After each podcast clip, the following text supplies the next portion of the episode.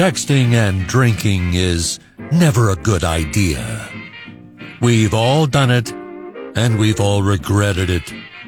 The drunken texts you forgot you sent. Prospectors collected them in Texticated on Rock 107. 717 Harrisburg, PA. Bro, don't get in the car with me if you're going to scream every time I crash. Area code 313, Detroit, Michigan. Sometimes I think what it'd be like to be a firework. And from across the pond in the United Kingdom, I just gift wrapped bread.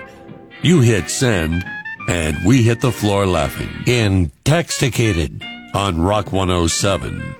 From the 570 right here in Wilkes-Barre, PA, I don't have red flags, I have fun facts.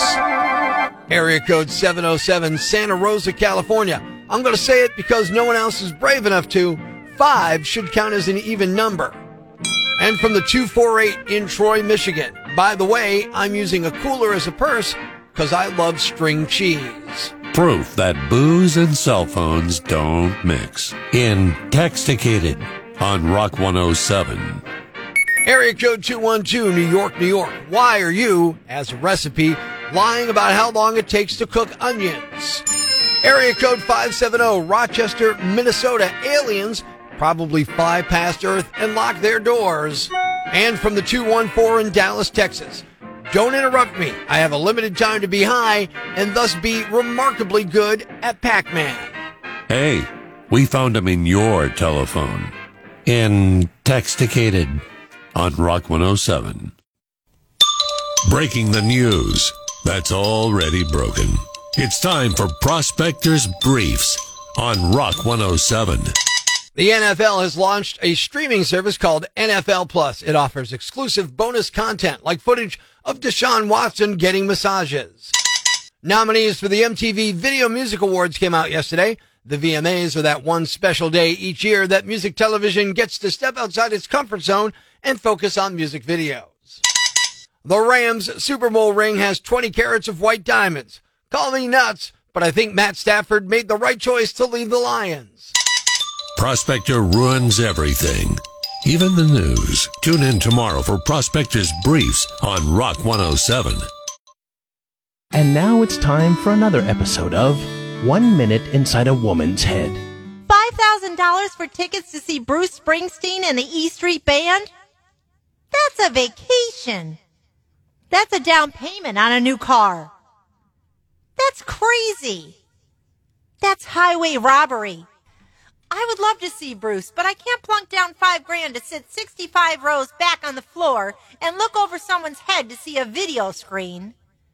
You ever notice dynamic pricing doesn't work the other way? Think about it. With dynamic pricing, it would cost like $5 to see Third Eye Blind, or maybe someone would pay you 30 bucks to go see Post Malone. Dynamic pricing. How about a ripoff? And that was another episode of One Minute Inside a Woman's Head. And now it's time for another episode of A Few Seconds Inside a Man's Head. Ugh, some people are bitching that Ticketmaster's dynamic pricing is charging $5,000 to see Bruce Springsteen. Hey, good. If it costs that much, she's too cheap to pony up the dough, and I could stay home. That's a win. And that was another episode of A Few Seconds Inside a Man's Head. Life's pretty tough right now. There's plenty of bad news, but it's not all bad.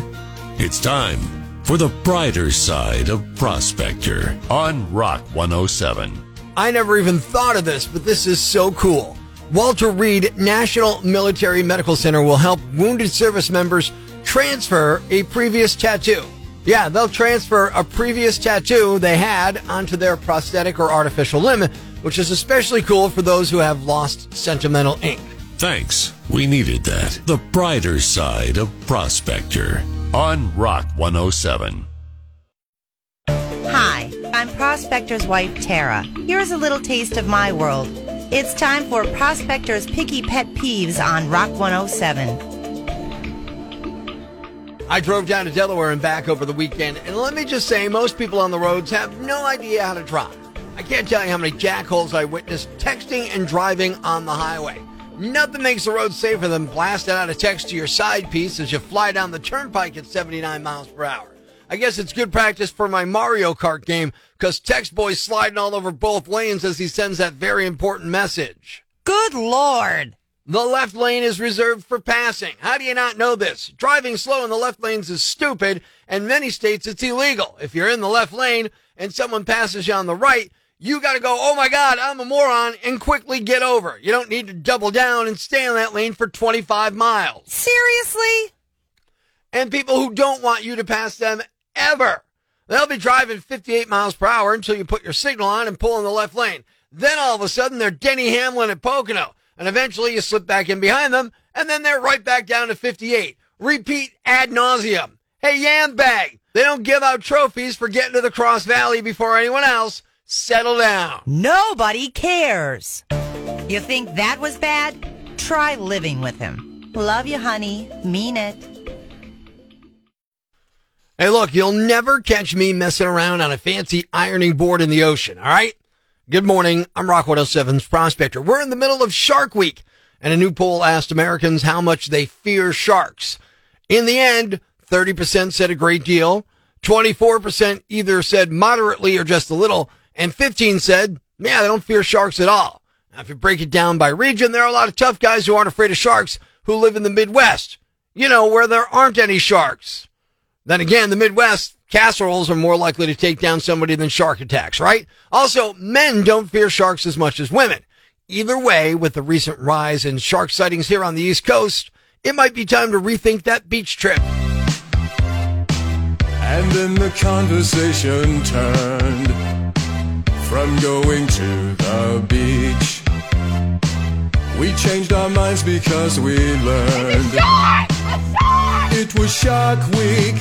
Don't go on that vacation. Losing limbs is quite a fright. Change your trip destination. Don't go where the sharks may bite. But you can't handle the blood and guts of Shark Week. Try the friendly alternative. The Hallmark Channel presents Seahorse Week. See the graceful, carefree seahorse dancing along the ocean floor. There's a small crustacean. I think he'll have a bite.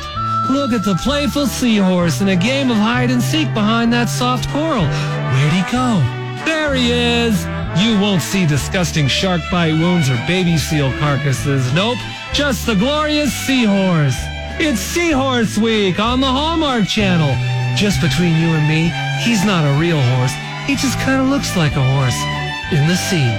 Seahorse Week, following the magical world of mollusks, only on Hallmark.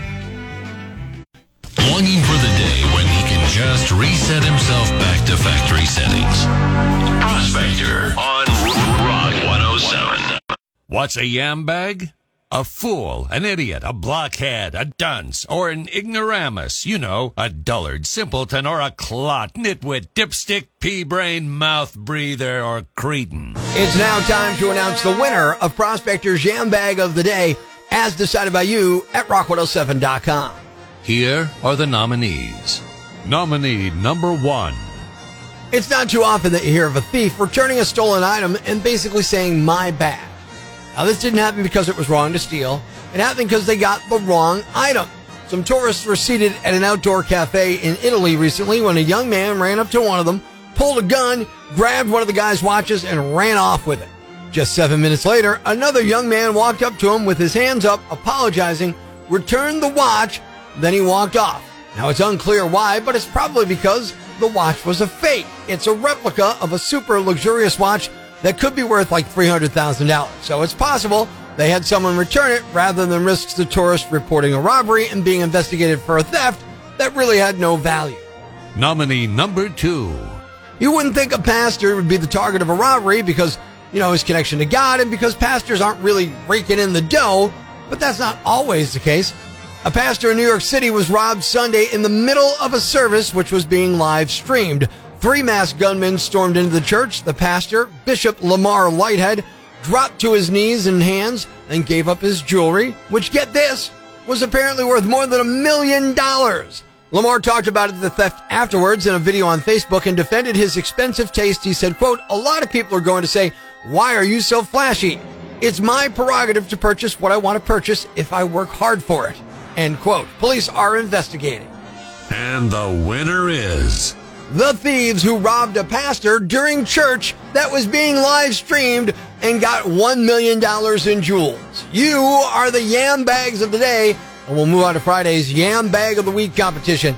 Keep it here for all the nominees for Prospector's Yam Bag of the Day, right here on Rock 107.